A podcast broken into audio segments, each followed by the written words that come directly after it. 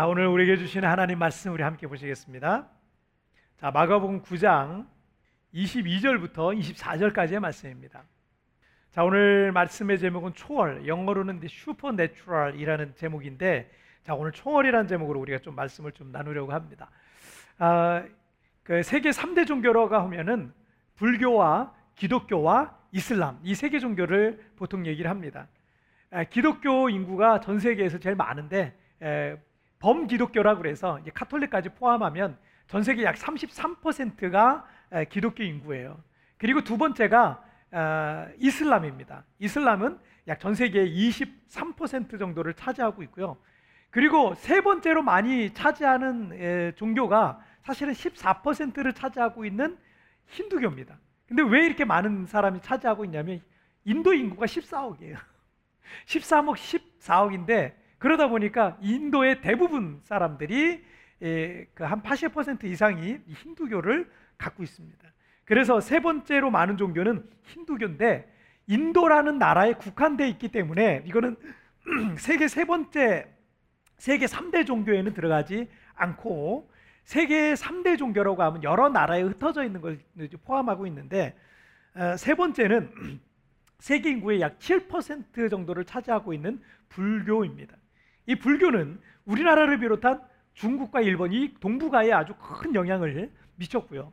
그리고 아시아 여러 나라에도 지금도 크게 영향을 미치고 있는 종교 중에 하나가 이 불교입니다. 이 창시자인 인도의 이 고타마 시타르타는 인도의 브라만 그 교가 지배하는 그런 사회에서 성장을 했습니다. 이 브라만교와 힌두교 같은 거예요. 브라만 이, 이 힌두교예요. 이, 이 힌두교는 그 윤회 사상이 있잖아요.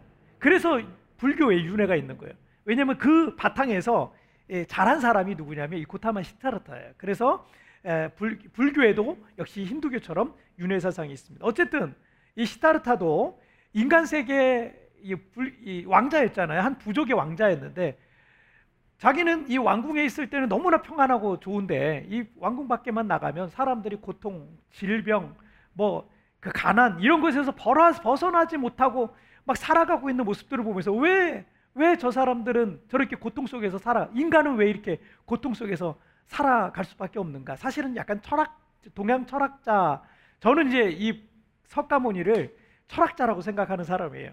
예, 철학자였어요. 왜냐하면 어느, 석가모니가 한 번도 에, 자신을 섬기라고, 자신을 믿으라고 뭐 이렇게 했던 적이 없어요. 이 철학자인데 이런 것을 깨달은 깨달은 어떤 진리를 깨달은 사람이겠죠. 어쨌든 그런 것들을 가난과 고통과 질병 이거 벗어나지 못하고 그 안에서 그 수레바퀴에서 살아가고 있는 인간들의 모습을 보면서 이게 고민에 빠졌어요. 예, 당시 힌두교회 또 브라만교회에 있는 많은 사람들이 사실은 그런 어떤 깨달음을 얻기 위해서 이렇게 묵상을 하고 이런 것들을 굉장히 많이 했거든요. 자, 그래서 29세 때 아내와 아들을 버려두고요. 그리고 출가를 합니다. 그러니까 집을 나와요. 나와서 이제 깨달음을 얻기 위해서 고행과 수행을 한 6년 동안 고행과 수행을 하다가 깨닫게 되는 거예요. 자, 깨달았는데 그리고 깨달았던 게 뭐냐? 왜 인간 세계 속에 이렇게 고통과 절망, 절망에 빠져 있을 수밖에 없느냐? 그리고 깨달았던 게 뭐냐면 중도 또는 대승불교에서 얘기하고 있는 공이라는 거예요. 공. 아, 인간의 모든 어, 고통과 괴로움의 원인이 저 중도가 뭐예요? 가운데 길이잖아요. 가운데 길. 그죠? 그러니까 인간의 모든 고통과 괴로움의 원인이 어떤 집착과 욕심에서 시작되었기 때문에 그런 자아를 버리고 비우면 그리고 어떤 것에서 치우치지 않고 중도에 이르르면 고통에서 자유로워진다는 거예요. 나름대로의 일리가 있는 말이죠. 그렇죠? 어떤 거에 자꾸 집착하는데 이게 안 되니까 괴로운 거예요. 근데 그냥 거의 치우치지 않고 중도에 중도로에 이르면 고통에서 자유로워진다.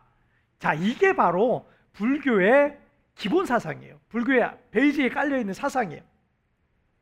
물론, 물론 우리 기독교에도 이 돈에 대한 탐심과 여러 가지 잘못된 탐욕과 같은 것들을 경계하는 말씀이 성경에는 굉장히 많이 나옵니다. 그런데 이 불교의 사상과 같은 선상에서 대조되는 기독교의 가치와 사고가 하나 있는데 그게 뭐냐면 초월이라는 거예요. 초월. 초월. 자, 불교는 욕심을 부리면 안 된다. 그래서 모든 자아를 버렸네. 이 불교는 그래 자아를 버리는 거예요. 나를 버리는 거예요. 나를 버리는 거예요. 나를 내려놓는 거예요. 그런데 불교에서는 그래서 욕심을 부리면 안 된다. 모든 자아를 버려라. 얌전하게 조용하게 중도에서 욕심 부리지 말고 살면 너는 좋은 생명체로 나중에 윤회하게 될 것이다. 다시 태어나게 될 것이다. 이렇게 말하고 있는 겁니다. 자, 그런데 기독교는 뭐예요? 초월이에요, 초월. 이 영어로는 슈퍼내추럴인데 초자연적인 것을 말합니다. 부처는 그냥 깨달음을 얻은 사람이에요. 아주 일반적인 진리 하나를 아주 귀한 진리 하나를 깨달은 사람이에요. 자, 그런데 하나님은 어떤 분이에요? 깨달은 사람이 아니고 예수님께서도 자신을 내가 곧 진리다라고 얘기했지 진리를 깨달았다 이렇게 얘기하지 않아요. 예수님은 한 번도 진리를 깨달았단 말을 하신 적이 없어요. 예수 I am the truth. 내가 곧 진리다라고 말씀을 하셨지. 차원이 다른 거예요. 하나님은 진리를 깨달은 게 아니라 하나님은 유일한 참된 신이시고 온 우주 만물을 지으신 창조주시고 실패한 자를 다시 일으키시고 죽은 자를 다시 살리시는 전능하신 하나님이세요. 자, 이게 초월입니다. 그래서 불교가 잘 들어보세요.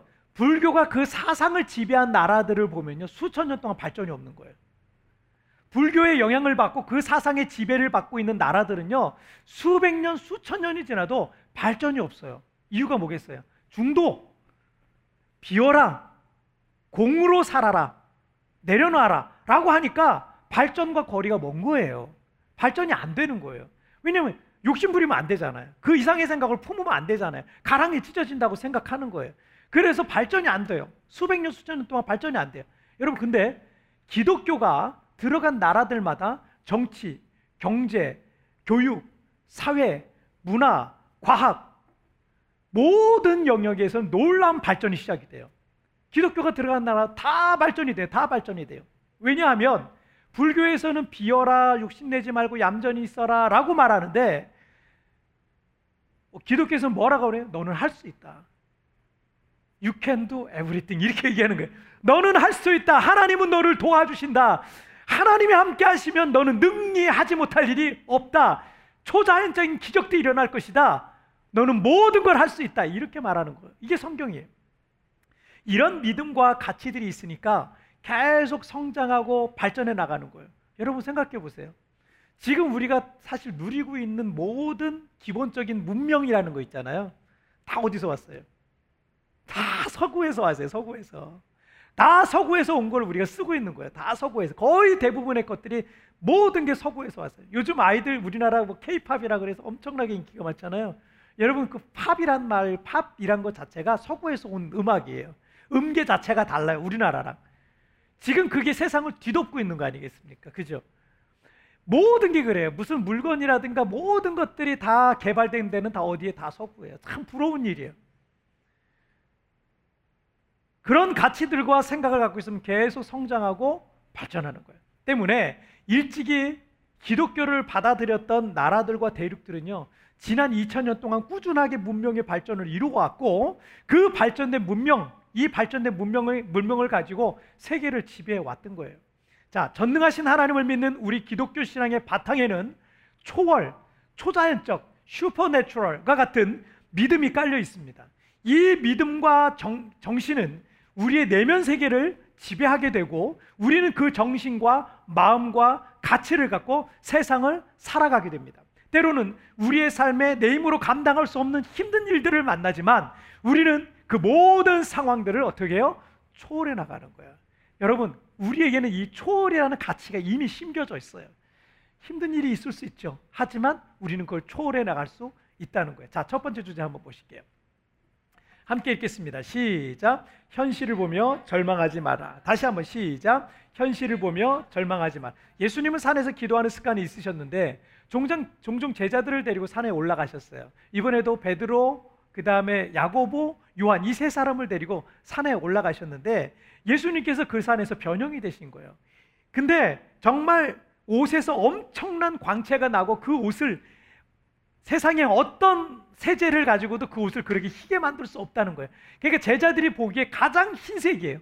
그냥 우리가 흰색이라고 말하는 그 흰색이 아니라 가장 흰색이고 그 옷에서 광채가 나는데 정말 눈이 부셔서 볼 수가 없을 정도였습니다. 그런데 이렇게 보니까 거기에 예수님과 또 엘리야 선지자와 선지자 중에 최고의 선지자죠. 그 다음에 모세가 나타나서 세 분이 그 산 위에서 말씀을 나누는 장면을 제자들이 보게 된 겁니다. 그리고 구름이 그들을 다 덮게 되는데 구름 속에서 소리가 나는 거예요. 이는 내 사랑하는 아들이니 너희는 저의 말을 들으라. 제자들이 이 말을 들은 거예요. 이는 나의 사랑하는 아들이니 너는 저의 말을 그의 말을 들으라. 자, 하나님의 음성을 듣게 됩니다. 베드로를 비롯한 제자들은 그런 초자연적인 어떤 현상에 너무 놀랐고 두려워서 정신을 잃을 뻔했습니다. 그 엄청난 사건 앞에서 그들은 마치 천국에 들어온 것 같다라는 생각을 했었던 것 같습니다. 그 놀랍고 엄청난 영광스러운 사건을 목격하고 이 세 제자는 예수님과 함께 다른 제자들이 기다리고 있는 마을로 내려왔어요. 그랬더니 마을에는 큰 무리가 둘러싸서 제자들을 둘러싸서 막 소란스러운 거예요. 온 무리가 예수님을 예, 온 무리가 예수님이 오신 것을 발견하고 많은 사람들이 예수님께 몰려왔습니다. 무리 중에 어떤 한 남자가 예수님께 자신의 아들의 안타까운 사정을 말씀드렸습니다. 자, 18절 말씀에 이런 내용 있죠? 자, 함께 읽겠습니다. 시작. 귀신이 어디서든지 그를 잡으면 거꾸로져 거품을 흘리며 이를 갈며 그리고 파리에 지는지라. 내가 예수님의 제자들에게 내쫓아 달라 하였으나 그들이 능히 하지 못하더이다. 이 같은 사건을 기록한 마태복음에는 이 질병을 간질이라고 표현을 하고 있습니다. 자, 간질 증상은 예고 없이 발작, 갑자기 발작이 일어나거든요. 환자에 따라 정도의 이 차이가 있겠지만 심한 경우에는 길을 가다 갑자기 쓰러지는 거예요. 길을 가다 갑자기 쓰러지고 사지가 그냥 딱딱하게 나무 토막처럼 굳어버립니다. 마, 마비가 되고 그 다음에 몸을 막 움직이기도 하고요. 순간 정신을 잃어버리기 때문에 여러 가지 위험에 노출될 수 있습니다. 본문의 이 아들은 아주 어, 정도가 심한 케이스였던 것으로 보입니다. 때마침 아들을 예수님 앞에 데려왔더니 그때 이 아들의 발작이 시작이 된 거예요. 심하게 경련을 일으키고 신음을 하고 엎어지고 입에서 거품이 나오고 그리고 21절에 의하면 이 아들은 어릴 때부터 그런 간지를 알아왔다는 거예요. 당시에 이 별다른 치료법도 없고 아들은 점점 해가 갈수록 날이 갈수록 키가 크고 성장해 가는데 어른이 돼 가는데 순간순간 찾아오는 이 간지를 발작은 이 아버지의 가슴을 찢어놨습니다. 자, 그래서 오늘 보면 22절 말씀 함께 읽겠습니다. 시작. 귀신이 그를 죽이려고 불가물에 자주 던졌나이다. 그러나 무엇을 하실 수 있거든 우리를 불쌍히 여기사 도와주옵소서. 자, 어떤 경우에는 아들이 불과 물 앞에서 발작했었던 경우도 있었습니다. 하지만 이 아들을 치료할 수 있는 방법이 없었던 거고, 자, 본문을 통해 봤을 때 이 아들에게는 간질이라는 뇌질환만 있었던 게 아니라 그 배후에는 귀신이 그 아들을 아들의 인생을 망가뜨리고 있었다라는 것을 볼 수 있어요. 자, 그러니까 이 아들의 문제는 육체적인 질병과 또 영적인 귀신 들림 이 두 가지가 원인이 되었던 거예요. 때문에 그런 절망적인 현실 속에서 별다른 치료법이 없었던 겁니다. 그런데 예수님과 그의 제자들이 병든 자를 치료해 준다는 소식을 듣고 오랫동안 병으로 고생한 아들을 데리고 왔는데 제자들이 기도도 해보고 이렇게도 해보고 저렇게도 해보는데 치료가 되지 않는 것. 어쩌면 고칠 수 있을지도 모른다는 기대를 갖고 와서 그런 기대를 가지고 데리고 온 아버지는 이내 그 기대가 실망으로 바뀐 거예요. 그나마 아들을 치료할 수 있었던 유일한 희망의 불꽃이 꺼져가는 것 같았습니다. 그리고 예수님께 하소연을 하고 있는 장면이죠. 귀신을 아들을 죽이려고 불과 물에도 자주 던졌습니다. 그러나 무엇을 하실 수 있거든 우리를 불쌍히 여겨 주옵소서라고 하는데 이 영어 성경에 보니까 NIV에 보니까 if you can do anything이라고 돼 있어요. 여러분 anything이라는 건 뭐냐면 여러 모든 게 아니에요. 그냥 여러 가지 중에 한두 가지, 몇 가지라도, 한 가지라도 이런 이게 anything입니다. 자, 만약 예수님이 뭐라도 할 수 있는 게 있다면 완치가 되지 않더라도 조금이라도 나아질 수만 있다면 그거라도 괜찮습니다. 라고 말하고 있는 얘기예요. 자, 이 아버지는 예수님에 대한 소문을 듣고 그 마을에 예수님과 그의 제자리 왔다는 소문을 듣고 큰 기대를 갖게 되었던 거죠. 예수님과 그의 제자들이 가는 곳마다 귀신이 쫓겨나고 수많은 질병 걸린 사람들이 치료받고 구원받는 역사 가 일어났다는 소문을 들었기 때문입니다. 하지만 이 사람에겐 그런 일이 안 일어난 거예요. 자, 분명 예수님의 제자들도 병을 고치고 귀신을 내쫓는다라는 그런 소문을 분명 들었는데 그 자신의 아들을 고칠 수 있다는 그 기대가 지금 다시 큰 실망으로 바뀐 상태죠. 자, 우리는 기대했던 일들이 제대로 이루어지지 않게 되면 사실 거기서 우리가 큰 실망을 갖게 됩니다. 어떤 일들이 내 생각과 계획대로 되지 않을 때 낙심도 되죠. 우리의 생각보다 일이 더디게, 더디게 되어질 때, 우리가 큰 기대를 갖고 간절히 기도했던 제목이 응답되지 않을 때, 우리는 사실 절망하기도 합니다. 이렇게 우리가 실망과 낙심과 절망에 빠지는 이유가 있습니다. 우리의 관심과 눈이 현실에 집중되어 있잖아요. 지금의 현실에 집중되어 있잖아요. 지금 당장 실패한 현실, 지금 당장 뭔가가 이루어지지 않는 현실, 지금 당장 어떤 성과가 없는 현실을 바라보니 낙심이 되고 실망스럽고 절망이 될 수밖에 없는 거예요. 제가 여기에 교회를 개척하기 전에 필리핀이라는 곳은 저는 한 번도 안 와봤어요. 첫날 처음 이 낯선 이곳에 개척을 할 때 두렵고 떨리는 그런 마음도 있었지만 새로운 곳에서 새로운 사명을 가지고 이 개척한다라는 것에 대한 어떤 기대감들도 있었습니다. 그런데 개척해서 사역을 하다 보니까 필리핀 그것도 세부라는 지역의 이민 교회가 갖고 있는 여러 가지 현실적인 문제들에 제가 부딪히기 시작했어요. 쉽지 않았습니다. 일단 이 땅에서 영원히 살고자 하는 한국 사람 일단은 찾아볼 수가 없어요. 우리 교인들 중에서 세부에서 내가 영원히 살 것이다. 뼈를 묻을 것이다. 어, 사실은 찾기 쉽지 않습니다. 거주 기간이 보통 1년에서 2년 정도로 짧은 사람들이 많아요. 1년에서 2년. 영어 공부 정도 끝나면 이제 돌아가야 되는 거죠. 한 가정이 이곳에 와서 새롭게 정착한다는 것도 쉽지 않거든요. 6개월, 1년 정착하는데 시간 다 쓰거든요. 그런데 그러다가 어렵게 정착을 했어요. 그런데 재정적인 문제가 생긴다든지 이 좁은 세부 사회에서 인간관계에 문제가 생긴다든지 이러면요. 그냥 한국으로 그냥 돌아가 버리더라고요. 더 이상 뭐 방법이 없으니까 그냥 가는 거예요.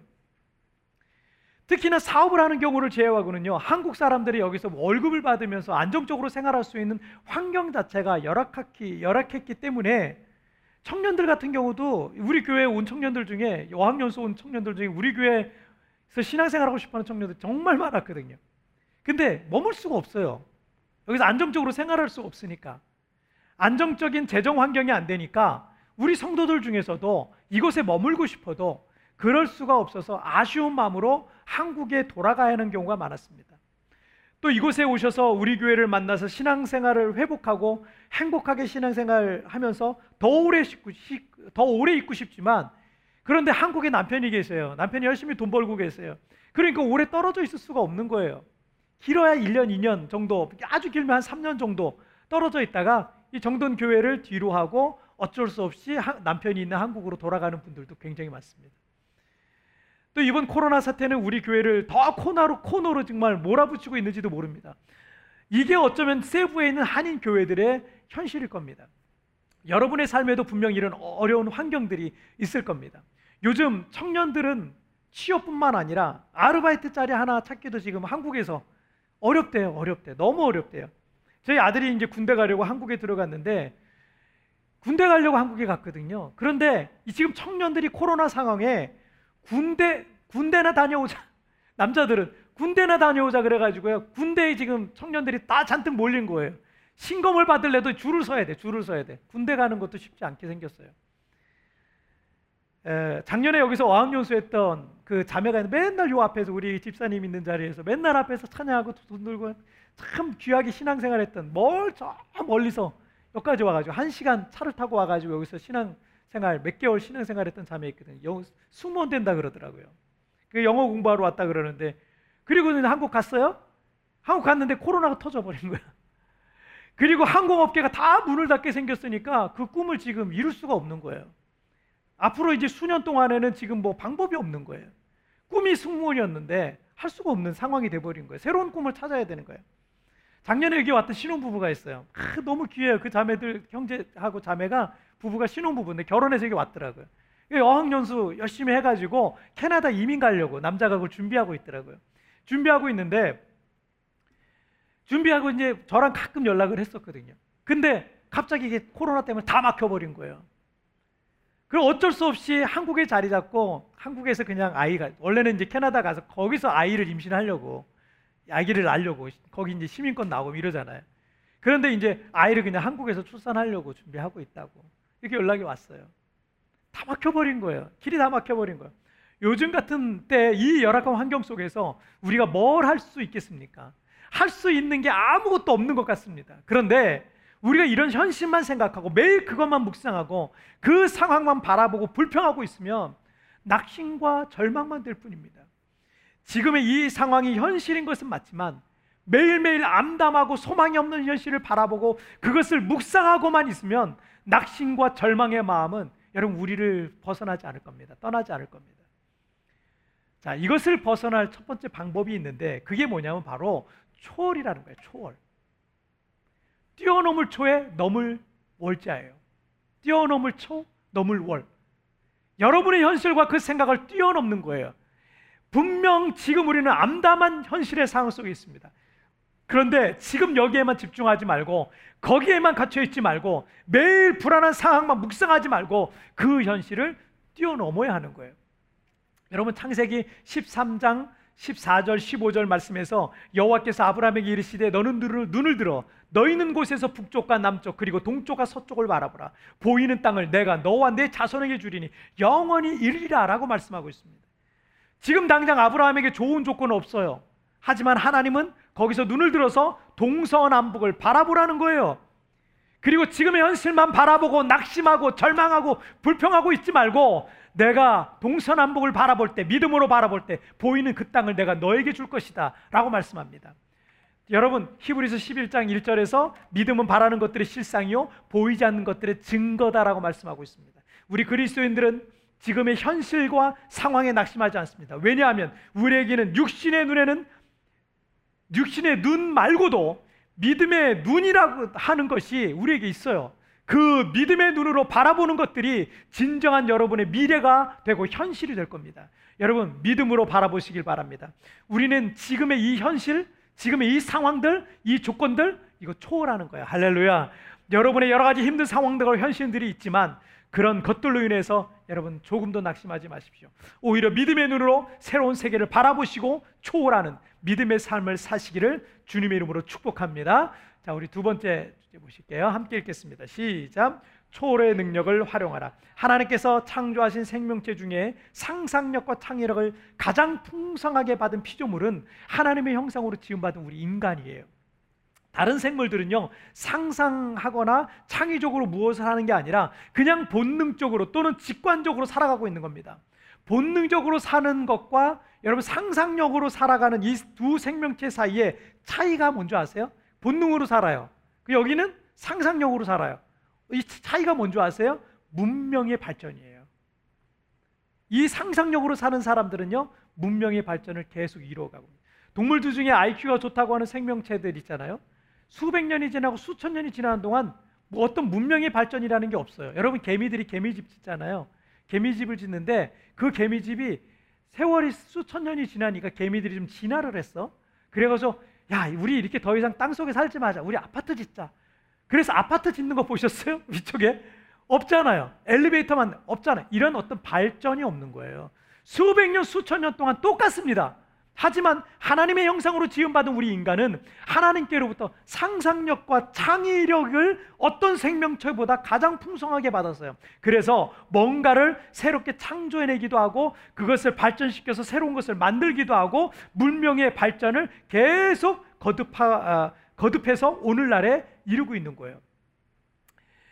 에, 그 애플의 스티브 잡스 이후에 최근 전 세계에서 가장 혁신적인 사람으로 평가받는 사람이 일론 머스크라는 사람이에요. 이 영화 아이엠만 있죠. 아이엠맨 잘 아시죠? 일론 머스크는 몰라도 아이엠맨은 알죠. 이 아이엠맨을 만들 때 일론 머스크라는 사람을 모델로 아이엠맨 캐릭터를 완성한 거예요. 이 사람을 보고 Iron Man 캐릭터가 완성됐습니다. 자, 이 사람은요, 24살 때 사업을 시작을 해요. 사업을 시작하는데 인터넷 사업을 시작하거든요. 그래서 그것에서 사업을 좀 키워요. 그러다가 그, 그 사업을 팔고 인터넷 결제 이 PayPal이라는 걸 만듭니다. PayPal을 만들어서 이걸 또 열심히 4년 동안 굴려요. 4년 동안 굴려가지고 31살 때 이 PayPal을 얼마에 팔아넘기는지 아세요? 1조 8,700억 원에 팔아요. 얼마요? 31살 때 1조 8,700억 원에 PayPal을 다른 회사에 팔아요. 그리고 그 1조 8,700억을 가지고 이 사람이 어릴 때부터 꿈꿔왔던 게 있거든요. 우주여행. 이게 꿈꿨던 거예요. 그래서 그 꿈꿔왔던 우주여행의 꿈을 실현하기 위해서 최초의 민간 우주 로켓인 SpaceX를 설립하게 됩니다. 그리고 전기 자동차 회사인 테슬라도 창업을 해요. 올해 이 일론 머스크의 세계 부자 순위에서 일론 머스크는 세계에서 35위였습니다. 그런데 며칠 전에 1월 달만 해도 세계 35위였는데 그런데 며칠 전에 올해 이 코로나 사태 이후에 엄청난 주가가 뛰었어요. 그래서 이 사람이 올해 지금 아, 지금 며칠 전에 4일 전이에요. 며칠 전에 세계 2위로 올라섰어요. 앞으로 더 뛴답니다. 앞으로 더 올라간답니다. 에, 앞으로 2020년에는 화성에 8만 명이 거주하는 도시를 만들겠다라는 꿈을 꾸고 있습니다.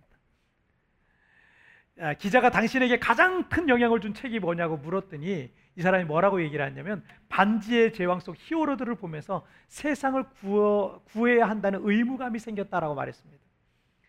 판타지 소설을 좋아했어요. 그래서 이 판타지 소설을 통해 늘 상상하고 꿈꾸는 사람이 되었고 그것을 지금 현실화하고 있는 거예요. 어릴 때부터 가졌던 꿈과 상상이 오늘의 세계 최고의 혁신가를 만들었던 거예요. 우리나라 사람들이 옛날부터 너 꿈도 꾸지 마. 가랑이 찢어져. 막 이런 얘기를 해서 막 꿈을 짓밟잖아요. 여러분 안 돼요. 아이들이 꿈꾸는 거 내버려 두세요. 아이들이 뭐 만들고 막 뭐 만들잖아요. 우리 아들도 어릴 때부터 맨날 식당에 가면은 음료수에다가 콜라에다가 아이스크림에다가 다 섞어서 뭘 얼마나 지저분해요 그게 하지 말라고 막 이랬거든요 식당 분한테 죄송해서 하더니 지금 그런 거 만들면서 뭘 하고 그런 그런 꿈을 갖고 있어요 여러분 그거 놔둬야 돼요. 아이들이 뭐 하는 거 내버려 두세요. 그 죄 짓는 거 아니라면 내버려 두세요. 나쁜 짓 아니라면 내버려 두세요. 본래 하나님께서 우리 인간을 지실 때 하나님의 형상으로 지으셨습니다. 우리를 초월적인 존재로 지으셨다는 거. 왜냐하면 하나님께서 초월적인 존재이기 때문에 그래요. 그래서 우리는 육체를 갖고 있어서 여러 가지 한계가 있지만 지난주에 말씀드렸던 바와 같이 그 한계들을 깨뜨리면서 계속해서 발전하고 또 발전해 나가고 있는 것입니다. 자, 여러분 23절 말씀 보실게요. 23절 읽겠습니다. 시작. 예수께서 이르시되 할 수 있거든이 무슨 말이냐? 믿는 자에게는 능히 하지 못할 일이 없느니라 하시니. 자, 오늘 본문에서 귀신에 묶여 있고 간지라 간질이라는 질병으로 고통받고 있는 아들을 데려오는 아버지는 예수님의 제자들도 그 병을 고칠 수 없다는 현실에 절망했어요. 예수님이 그곳에 오시자 아버지는 만약 예수님께서 뭐라도 할 수 있다면 조금이라도 이 질병이 나아질 수 있다면 그거라도 괜찮으니까 고쳐달라고 말했습니다. 그런데 예수님께서 뭐라 그래요? If you can anything이 뭐냐? 만약 할 수 있거든이 무슨 말이냐? 믿는 자에게는 능히 하지 못할 일이 없느니라라고 말씀하고 있는 거예요. 할렐루야. 믿는 자에게는 모든 것이 가능하다는 겁니다. 불가능이 없다라는 겁니다. 한계가 없다라는 겁니다. 믿음의 사람들은 모든 것을 초월할 수 있다는 겁니다. 실력 있는 사람, 돈 많은 사람, 재능이 특출난 사람이라 조건이 없어요. 조건이 있다면 단 하나 믿는 자에게는 능한 모든 것이 가능하다라는 겁니다. 여러분에게 이 믿음이 있다면, 여러분에게 전능하신 하나님을 믿는 그 믿음이 있다면, 여러분 이제 그 자격을 충분히 갖고 있는 거예요. 할렐루야. 지금 당장의 현실이 아무리 암담하고 막막할지라도 다른 사람들이 이 상황을 어떻게 보고 미래를 어떻게 전망하든지 내가 지금 어떤 환경 속에 처해 있든지 우리에겐 뭐가 있다? 초월의 능력이 있다는 거예요. 초월의 능력. 지금 가진 게 아무것도 없어도 할 수 있습니다. 내가 지금 실패한 상황이라도 할지라도 다시 일어날 수 있다는 거예요. 여러분 필리핀에 사는 사람들 중에 어려운 일 겪으면 이런 얘기를 해요. 필리핀에서 뭘 할 수 있을까? 이런 땅에서 성공할 수 있을까? 지금 코로나로 아무것도 할 수 없는데 이런 상황에서 내가 뭘 할 수 있을까? 라는 생각이 들 거예요. 한국에 계신 분들도 그런 생각이 들 수 있을 겁니다. 여러분, 그런데 그 생각부터 초월하시길 바랍니다. 그 부정적인 마음에서, 마음에서부터 여러분 초월하십시오. 그리고 이미 우리에게 주신 초월의 능력, 여러분 그걸 활용하시길 주님의 이름으로 축복합니다.